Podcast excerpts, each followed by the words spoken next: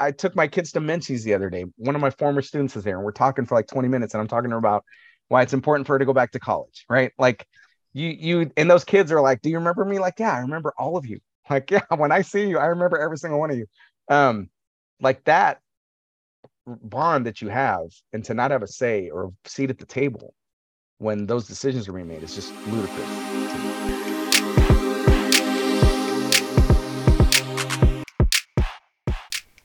Hello, this is Jason Roach, and welcome to the ACE Pod, a production of the Association of Clovis Educators. On this episode, we talked to another staff member uh, from CTA, Ben Avila.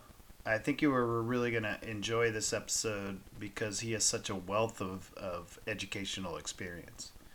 He was a classroom teacher for 20 years at the same school in Central Unified. He now works for CTA as a staff member that that works with several local unions in the Central Valley, and he is a Clovis Unified parent. In this triangulated way, he has a really unique and quite credible view of this debate we are having here in Clovis. So let's get to it. Ben, welcome to the ACE Pod.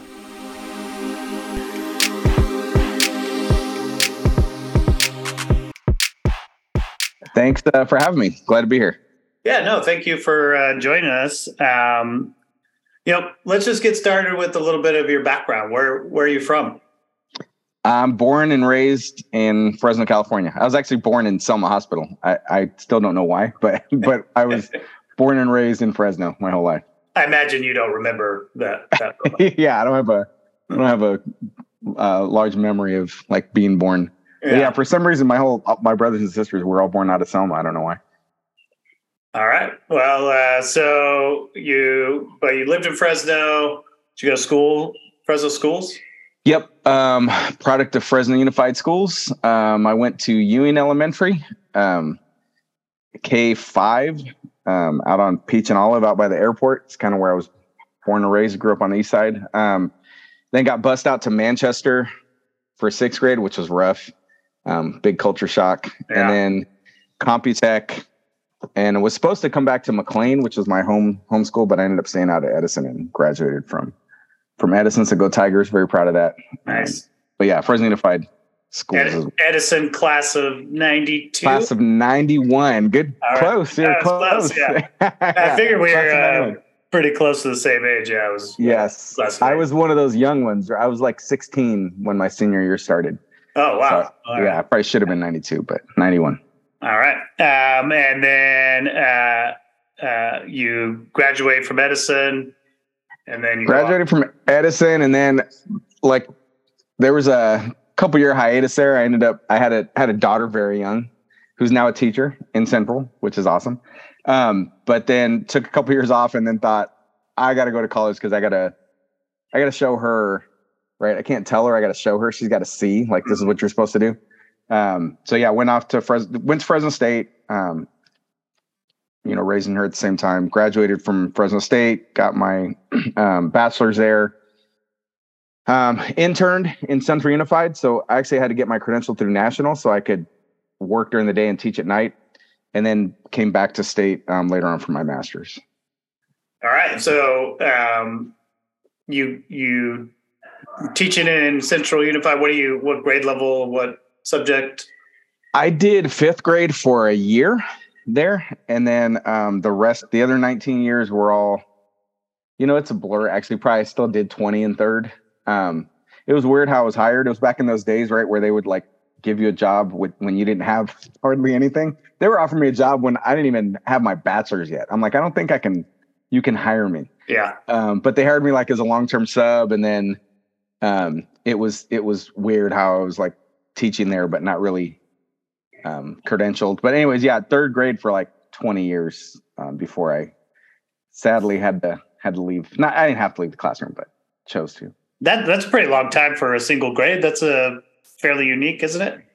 Yeah, I, I from everybody I talked to, I guess it is. Um, I and I loved fifth when I taught it, and I I loved working with that program because it's funny when I was in college.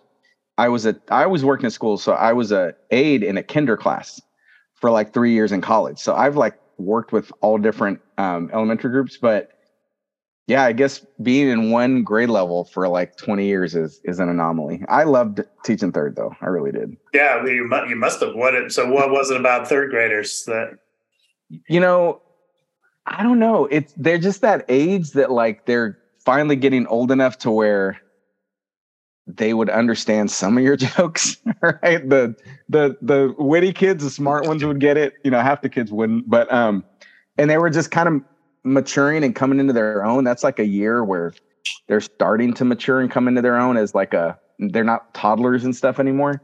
Right. So it was a pretty good year to like really work with kids and and teach them, you know, what's important um, growing up. So yeah, that's why I really liked it. It seems like an age that you can really see, you know, the growth, the maturity, but yeah. then still not, you know, not all the innocence. Yeah, yeah. still innocent. Yeah. yeah. Um, yeah. All right. So, and you you did all these all all all these years in Central Unified then? Yeah. Um, yeah. Uh, I was gonna. So when I got out of college, well, that time when you could do seventy five units in your CBEST right away when I hit that point because I had a daughter, right? So I'm like, I got to make money and yeah, go to yeah. school. I got to figure out how to do this. Um, I I went to Stub right away and went to Fresno Unified because that's where I was from. I was just assuming I'm gonna I'm working Fresno Unified. You know, that's all I knew. I didn't even know about other districts. Um, and I, well, they had a hiring freeze, so I was like, oh, okay, well, I heard Central was hiring for for subbing, so I went out there, and right away they were offering me. I was a male bilingual willing to teach primary. Like that's right. yeah. a unicorn, right? Like so as soon as they saw me, they were like trying to swoop me up to to work there. So yeah, I, I stayed out there the whole time. And you you mentioned during your undergrad you were you were working in kinder, kindergartens. Um, did you kind of always know you were? You know, I'm always fascinated. People come to yeah. teaching in various ways. You know, some people always like know from when they're five years old they want to be a teacher, and then they're the you know people like me who graduate college and like I don't know what the hell I want to do, um, and kind of stumble into teaching. But it kind of sounds like you had a little bit of a a plan. You would think, um, but I was I was probably more like you. Like, um, yeah, growing up, it's funny. I, when I was in school, I always said I would never be a teacher. Like, and and the reason being, like, I was not the best student. Um, like if if I felt like my teacher cared about me, I was a great student. But if I felt like my teacher did not, I was just a terror. Um, and because of that, I always felt like, man, I will never be a teacher because I don't ever want to go through what I've put some right, of my right. teachers through. Yeah. Um, you know, you you obviously feel bad about it later as you mature. Um, but no, I, I, when I was going to college, when I first started college, I didn't know what I wanted to do um, I just knew, like I said, I want to go to, I need to go. In my mind, I was like, I need to go to college because I have to graduate college. I don't want to tell my daughter what to do. I want to show her. Right. Right. I don't want to be that person. So I've got to do this, you know, for her. Um, but then really quickly, I had friends who who were a couple years ahead of me because we, even though we graduated at the same time, they started right away. They were talking about going into education. Some of them worked in schools, and it was a good job to get as an aide for like three hours and then I could still go to college. Right. It was it was a good gig to to do. And right away I realized like I am really good with like I always from just day one I was really good with kids. And all the teachers would tell me like you need to go into this. I still didn't want to, but um it just seemed like it was something you know, like they talk about a calling, like it really was like something yeah. that just like this is what I'm supposed to do. Yeah. Um, I'm good at this and I enjoy it.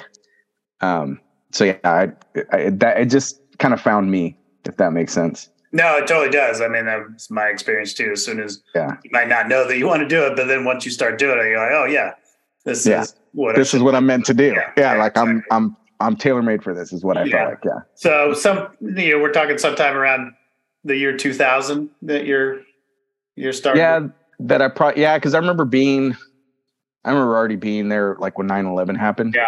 I'd already been there. So yeah, 99, 2000. And probably. Um, were you at the same school the whole time or? Yeah, I was, I was, I started at um, Teague Elementary way back then. And that's where I was, like I said, I subbed a little bit, but Teague is where I got hired. I, I long-term sub for a teacher who got sick. Um, I like subbed there, but then they asked me to finish out the year. But all, all my years at, at Teague, um, which is like one of the schools that it's a rough school. It's one of the lowest, not one of, probably the lowest socioeconomic school in the district. But I was, I grew up like those kids, so I never wanted to leave that place. Like I always felt like this is what I got into teaching for to help these kids because I I was them, um, and I would talk to them about that all the time. Like I grew up just like you guys, right? So yeah, it was always all twenty years were were at Teague. And then you know during the that twenty years, uh, Central's a union district, so you start to uh, somehow you get you know connected to to the union. Yeah. Talk us yeah. That. That's a crazy story too, because I never. I mean, I've always been very pro union, pro labor, obviously, right? Um, but I I did not get involved in the union. Um, it was an int- It was when I was getting my master's. So this is probably four years into teaching. I got my master's degree, and it was funny because we there was a group of us, like eleven of us, that all got our masters together, and like nine of us were all teaching there at Teague. Um, so much so, like such a big group that some of the classes they brought them out to us at Teague as we're getting our masters. Um, but this is kind of how I got involved in union stuff. Um, we were we had graduated, we were getting our masters. Our union president at the time came to to us as the group and said, "Hey, you know, there's a big group of you guys getting your masters. I kind of want to talk at the at the school board. I just want to because she's like, we have time at the school board meetings. Like we get five ten minutes to just talk about you know good stuff that's happening in our district, and I'd like to talk about you guys, you group of teachers getting your masters. Um, would you guys come and just do like five ten minutes about what you got your masters about? Um, you know what what your masters was in, and we're like, yeah, like we all said, sure, sounds great, right? Like we'll go to you know school board meeting and talk about you know what we've been doing. And our our there was three of us that kind of were working on the same um, thesis together, and it was we were pulling data from Central Kids and showing um, math instruction and how it was it was working really well with our students. So I know this is like a like how does this tie into the union stuff, but so we were going to present on this and we pulled data from central kids and how well they were doing if they were taught you know um, it's called cognitively guided instruction. So like how well they were doing if they were taught this way. If they had one year of it two years of it three years of it. We pulled this data we're going to present it and everything and we're like oh this is going to be cool. Um, th- they asked us to go first, me and my my two colleagues, because we'd already presented some of this stuff, and um, it was really crazy. We get a call one morning like, "You guys can't present this at the school board meeting," and we're like, "Why?" Like, I don't understand. Like, that's fine, but like, what's what's wrong with it? And like, well, we need to talk to you guys about it. So they call us in this is administration or this is this is superintendent and assistant oh, superintendent, right? right? This yeah. chief academic officer and yeah, superintendent. Yeah. All of a sudden, we have a meeting at, at in the superintendent's office, and we're like, "What is going on?" Like, you I don't just, understand. You just wanted to go talk about your master's degree, right? Like, I'm like, I I just somebody asked us, and and all we're talking about is the good work that's being done in the district. So I don't like if you don't want us to talk, fine, right? We were like newer teachers, so like I don't want to rock the boat here. Um, but we go and they're like, look, you can't talk about this stuff because board members aren't going to understand. And we're like, okay, but we're not the ones that were asked. Like, this is actually our, our thesis. I'm not going to change the right. data in my right. thesis. So what what do you what are you asking us to do here? Um anyways, long story like they they were totally trying to censor what we were saying, we found out later, right? You're just this wide eyed teacher who really, especially us elementary teachers, like just we think puppies and candy canes all the time and everything's yeah, yeah. just going to be great. Um, and it was a real eye opening experience into how things are so political. Yeah. And um, it was a newer group of people that had come in at the district office, didn't like this program that was being implemented, and didn't like the fact that we were going to show that it was showing success with students. This was, I mean, you remember this time, right? This was the big direct instruction, like yeah, you yeah. spoon feed kids answers, and yeah. everybody's got to be on the same page and all that. That's what they wanted to bring in, right. and they were like, "You guys are in the way. You need to just shut up and get out of the way." Um, and that was our first kind of foray into uh, that. Opened my eyes to like what is going on. Mm-hmm and why don't we have more of a voice how could we just be silenced like that and nobody says anything about it right. um, and so that got me involved in like becoming a site rep at my site. And then really quickly, um, because my site rep wrote me in and then she left.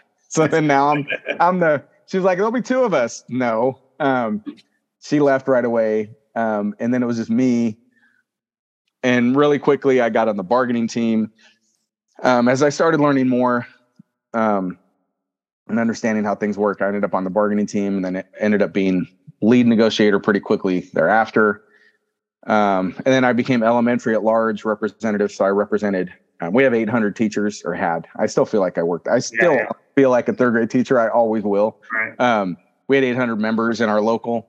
So um, I, I became elementary at large representative. So repping all the elementary sites as an elementary representative um, on the bargaining team and on the executive board. Um, and then learned about bargaining and how all that worked and just just how unfortunately political things get um, and how how much people are just looking to control teachers and and and not let us really have a say in what's going on in our day-to-day lives. So that was really my intro into to union work and just just trying to really have a voice for the teachers at my site initially just and and not in a disrespectful way. Like i always got along i mean you could talk to any principal i've ever had. I always got along really well with them. We always had an open door policy and i would always make it a point to like hey let's have a standing meeting every week. That way we just you know if there's nothing to talk about we can just sit and talk but yeah. we need to have this relationship where i can come to you with issues and tell you so we can be proactive about solving things at the site um, and that's how i always tried to try to work things even as I moved up into exec board stuff with superintendents and assistant superintendents and just like let's talk. Um, and I always had really good relationships with with all of them. I feel like I mean maybe, maybe they hated me and I don't, I don't know but I don't think. So. I, I, mean I think this is one of the craziest uh, ideas that comes with you know union busting is this notion that somehow you're not going to be allowed to yeah have a friendly relationship with the administrators. I worked in Fresno Unified for a decade um, I had several, you know, very good relationships with administrators. Uh, one administrator where at one school I worked, who we did not get along, and then I worked at another school and we had a great relationship. Um, and then, you know, one of my former principals, I still, um, I'm a little ashamed to admit this, but I play I play pickleball now because I'm yeah. old and that's as much uh, physical activity as I can take. But we like I play pickleball with them, so yeah, yeah. I I still I I have a fantasy league that I'm a commissioner of, and one of my former principals is in my fantasy league, and, and I still talk to him every once in a while. Gone, gone to his house, you know, for poker night and stuff. Like it, it doesn't have to be adversarial at all, as long as you know, as long as they're not tra- trying to take advantage. Then that's. That's that's different. But most most principals that I had, um, were good in that in that. There was a couple that that were not, and you know, unfortunately, we teachers had to speak up. but I mean that you know that was in best interest of everybody. You know, we we worked with community and everybody always like classified parents like anytime we were doing something important we always worked with the community and and the rest of the staff to make sure we were doing what was in the best interest of the school yeah i think though that you just brought up an interesting point that you know you know most educators at some point in their life are going to work with you know administrator that just isn't very good um, yeah. Right. And yep. you gotta ha- you gotta have uh, an ability to stand up and you know speak out and, and man, just having a union really makes that a whole lot easier. Yeah, I, I could tell you there was one. I mean, we, I unfortunately, like I said, because it was such a low SES site, we had high turnover for administrators. We just did like it was a hard place to stay. Mm-hmm. Um, so I probably had over those 20 years, I probably had like 13 principals. Wow. Um, and yeah, they weren't, you know, most of them were, were really good, but they weren't always the best. And that, that ability to have a voice and for us to work together. Um, there was, there was a time, the, the one I was thinking of earlier, like that where community was, was not happy. Classified was not happy. Teachers were not happy and we all kind of work together to talk to upper admin like hey this this is not a good situation a good fit um, this is just a bad hire right like we need to do something about this um, and having that voice and being able to to respectfully right and, but come to administration and say hey this this we need to do something here because we're losing a lot of staff members, we're losing a lot of people, and if something isn't done, you know, we're we're going off the rails here. Um, but being able to speak up like that and not worry about repercussions. I mean, teachers always worry about repercussions, but at least you know you you know that you're still going to have a job as long as you're doing your job well. Um, that ability to speak up is really really important. I I that's one of my main reasons of of becoming part of the union that we have a voice because 99% of the time teachers want what's best for the kids. We really do. Um, I know there's this misnomer out there that we don't, that we're somehow these selfish, greedy teachers, but um, we just want what's best for the kids. Um, and so if you if you're not in union districts, it's a lot harder to speak up for those kids. And unfortunately, they don't always get the best education because of that. Yeah. So you're at Teague. Yeah. You uh, are a site rep. You're this uh, elementary kind of overall At large. Rep. Yeah. You're on bargaining teams. Um, you're lead lead negotiator.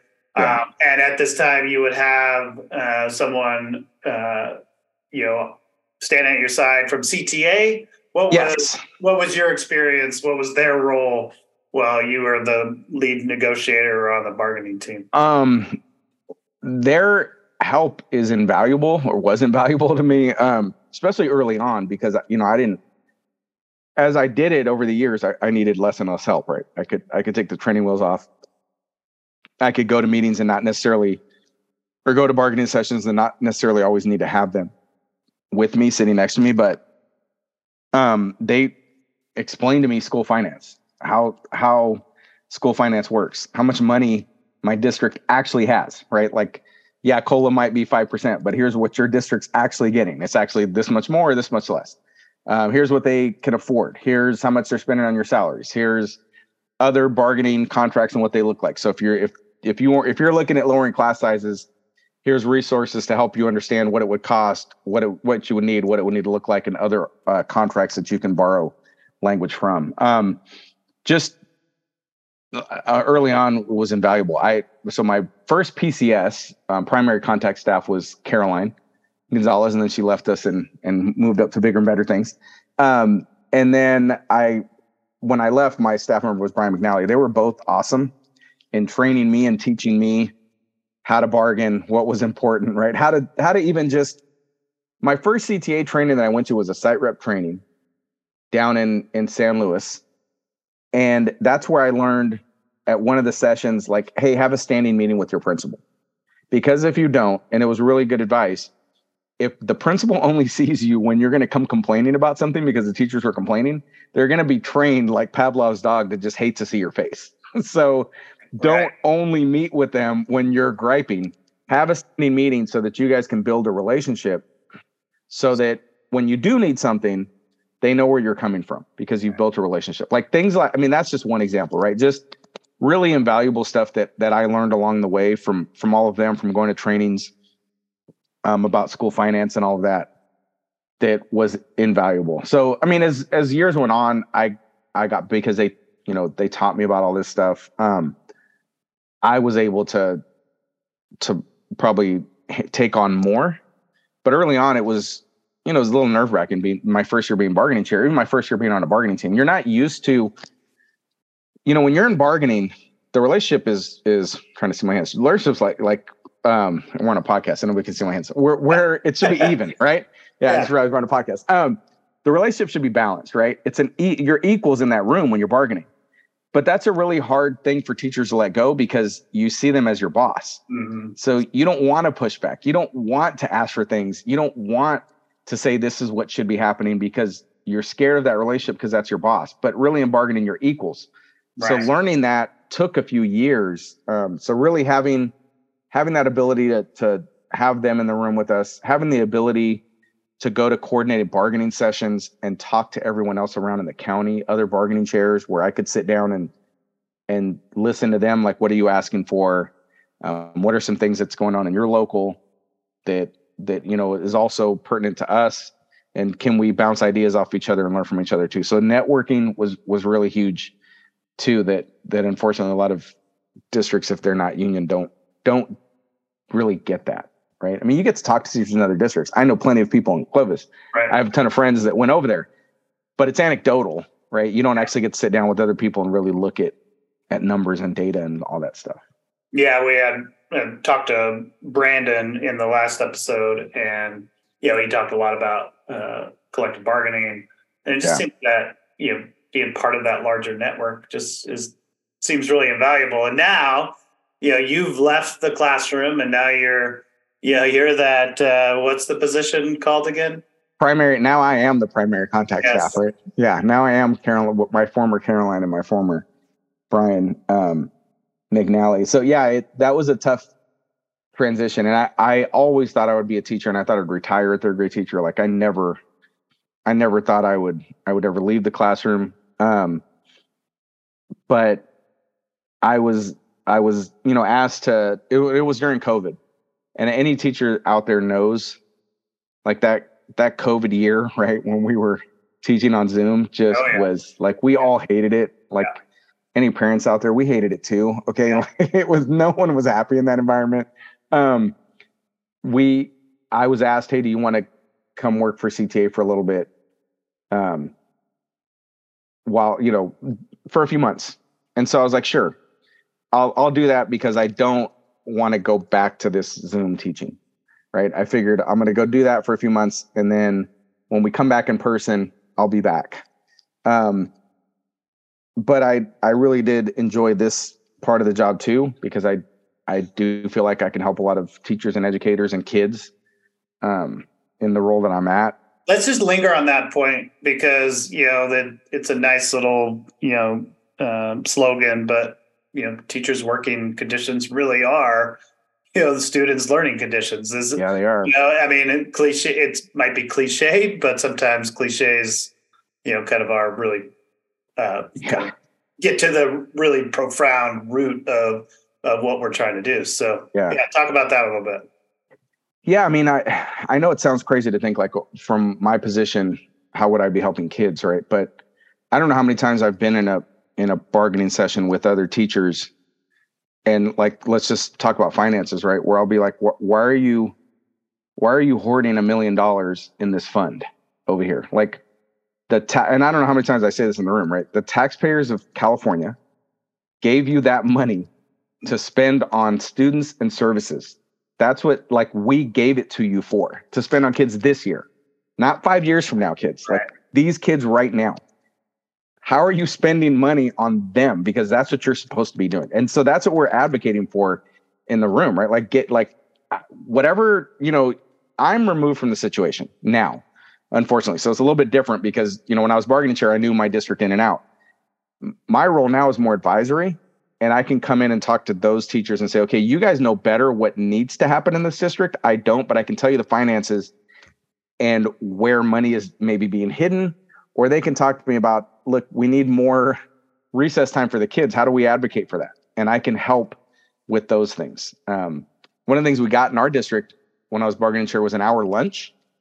And one of the ways we got it was talking to the district about, look, I know you're getting complaints and calls from parents that um, the kids aren't getting enough time to eat. I know you are because I hear it. I, I hear parents complain to me because I hear kids come in from lunch saying, I only got five minutes to eat. Like I sat, as soon as I actually sat down, they told me I had to pick up my food and throw it away.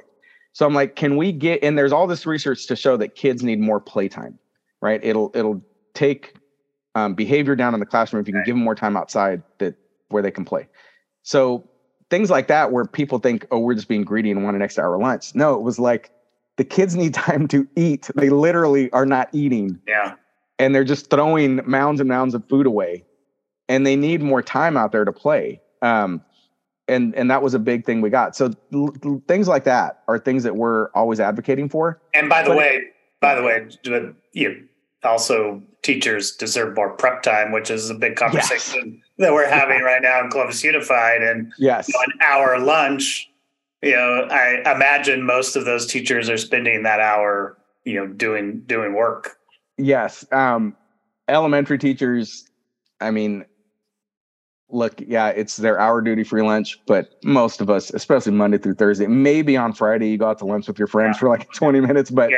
Monday through Thursday, you're working through your lunch. Like you're powering through a sandwich for five minutes, and the other 55 minutes, you're running copies, grading papers, meeting with kids, um, dealing with behavior stuff at lunch. Um, so yeah, it was it it helped the teachers a lot too to give them an extra 15 minutes to do whatever they needed to do. Um, so it was a win for everybody. I mean, it, it, everybody won in that situation. So those are you know things that that the union pushed for. Um, that that we got for the kids, for parents, for everybody. I mean, I think everybody was probably happy with that, except for maybe I don't know. It might have made it more difficult for admin bringing the kids through. I don't know, but hopefully everybody understood the importance of it. Okay, so um, you're in this role as CTA, but you're also um, you're a Clovis parent, right? Yes, yeah. So I'm in I'm in this role now as so I ended up staying full time with with CTA. I ended up getting a job. Um, I have 19 unions now or locals that I'm the primary contact staff for, um, and then I have three children in Clovis Unified. So I live, you know, in the area, um, and yeah, I got I have one in junior high and I have two in elementary. Right. All right, and then they're going to Clovis so East, my, right? They will eventually. Their feeder school will be Clovis West. Oh, so no. Kastner, Nelson, Clovis West are my. Right. I'll I'll just shout out those schools. Um, yeah, and I and my my kids love it there. Um, and I and I've loved all my kids' teachers too. Like they've they've been great. Nice. Yeah. So, you know, you have the, all this kind of experience 20 years in a union district now you're working kind of from the the cta side um, you know, and maybe just talk about this prep thing because I know uh, this is a big issue with our elementary school teachers in Clovis Unified.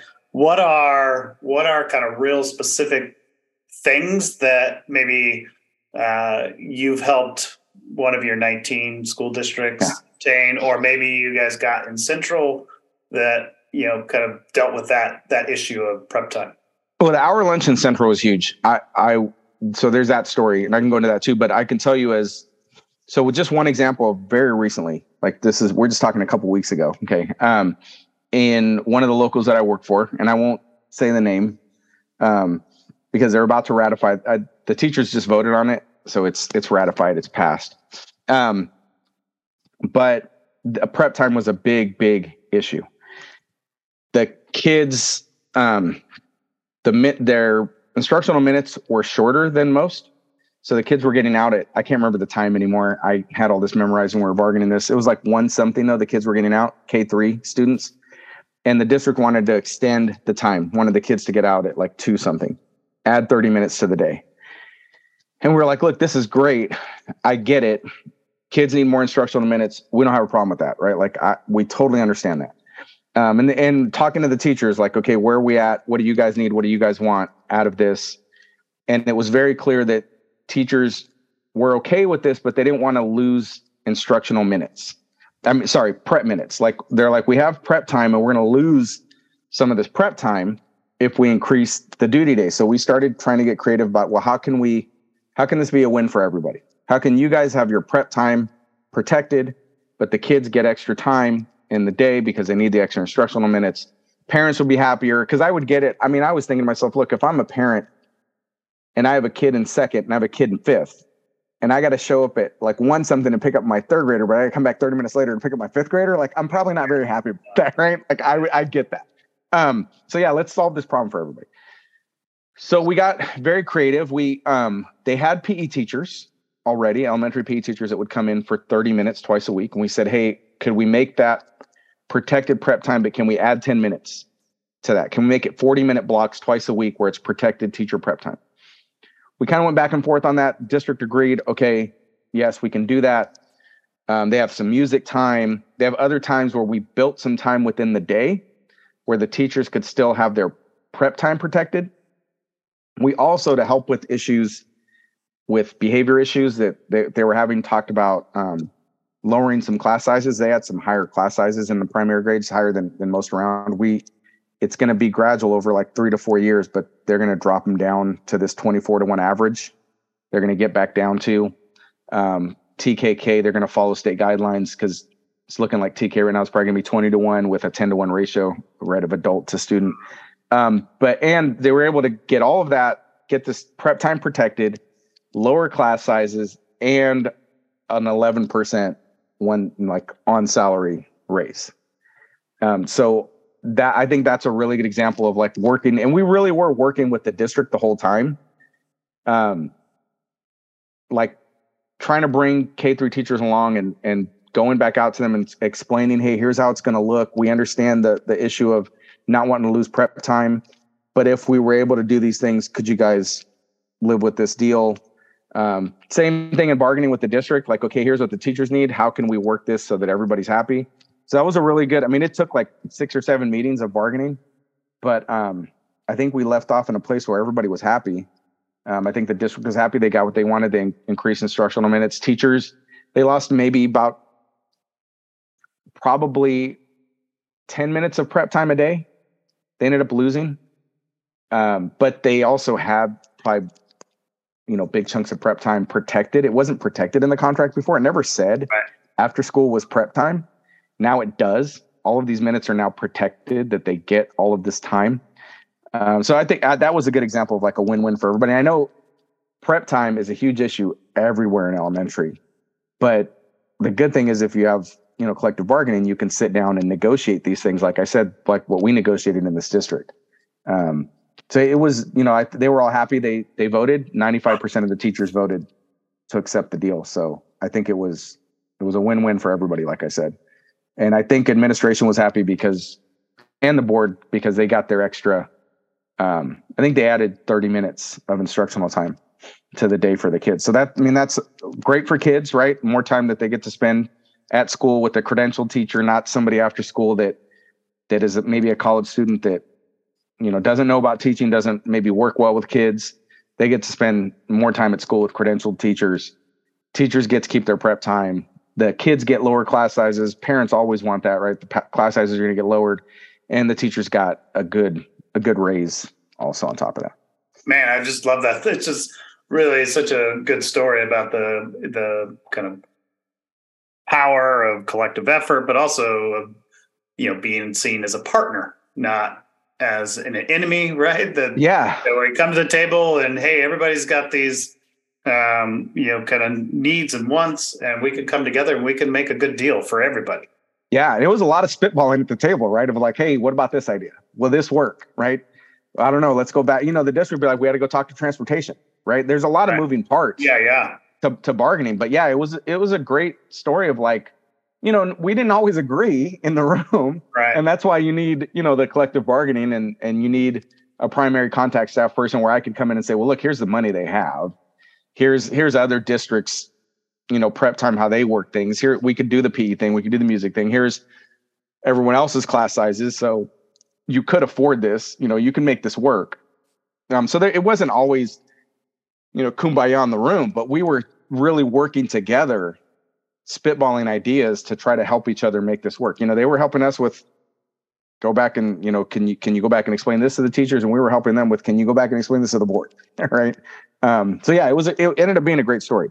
Yeah, for sure. and um you know it's like we don't always have to agree everything on everything Yeah. right the the point is to to normalize you know and you talked about this earlier that it's hard to overcome as a teacher on a bargaining team right kind of talking as equals when your administration is across the table but that having these kind of difficult conversations that are about you know difficult complicated issues and yeah i mean there's there's all sorts of things that we don't think about like transportation and you know, Yeah. all the all this stuff but um Uh, let me give you just Yeah. one like real quick story on that too, like you were saying, because one of the one of the nice things about me coming into this role and being a teacher for 20 years, I understand where they're coming from and how teachers are thinking. Because in my mind, I am one, right? Um, so I was at a table in another district and th- I couldn't believe administration talking to them like um, they wanted them to just come in early before school and work for free. Like, no, we're not going to pay you hourly rate or anything. And and I'm like, do you like do you know how insulting that is to them? And i told told administration look i'm gonna and this is what i think is important too this is why i bring this up. I'm gonna tell you what they're thinking but they don't want to say it to you because they work for you but i don't so i'm gonna tell you exactly what they're thinking right now. You are insulting them because you're telling them basically they took a vow of poverty and they just need to deal with that and suck it up and work for free all the time. Like Right. no that you have no idea how insulting what you and he was like that's not what i said and i said but that is what you said that is what you insinuated to them that they're just expected to like because he was like well you guys knew what you were getting into when you became teachers. And i was like no no. And i told him that the profession has changed over when i started to now over these past 20 years the amount of work that has been placed on them has just grown exponentially. And to just tell them like you're just supposed to suck that up and work for free whenever we tell you to i was like it's so insulting to them and they don't want to tell you that and he was i could tell he was kind of upset at me telling him that he got over it though and afterwards when we went to lunch the teachers were like we're so glad you said that because yeah that's exactly what we were thinking Yeah. but you know they don't always feel like they can voice that to Right. administration so that's just another kind of example too sorry Um, cut, cut off your next question No, yeah. Earlier, you. I just want to. Um, you know, it is. I think you. You know, Clovis is this kind of uh, kind of exists in many ways in on an island, and um, union unionization is quite mysterious to to a lot of us in the district. Um, and you talked about that. You use the word protected. Can you just clarify what what does that mean that that you know something in a in you know agree an agreement is protected.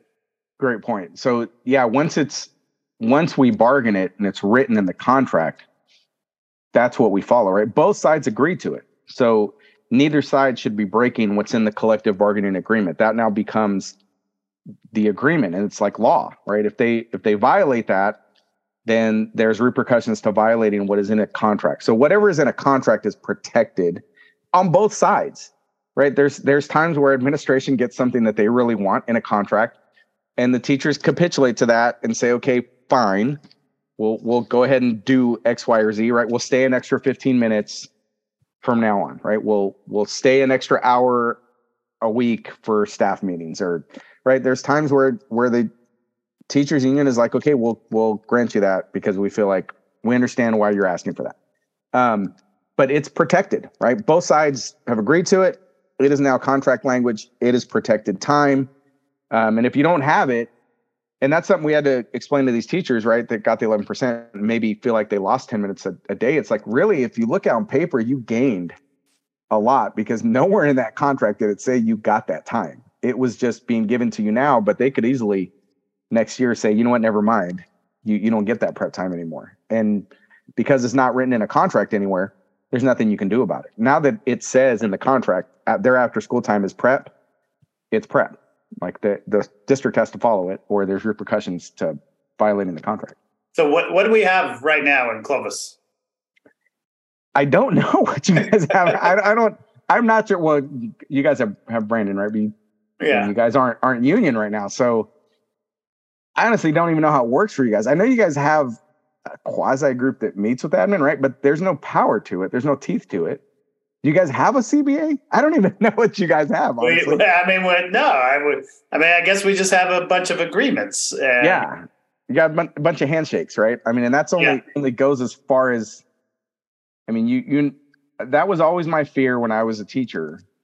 Things that aren't written down are only as good as that person you're talking to now. We all know those people and positions change. Um, and then what happens? Because this is what I what we always have to defend against in a contract. Like, what happens when you get that principal? Because we've all worked for them. If you've worked as long as you and I have, right?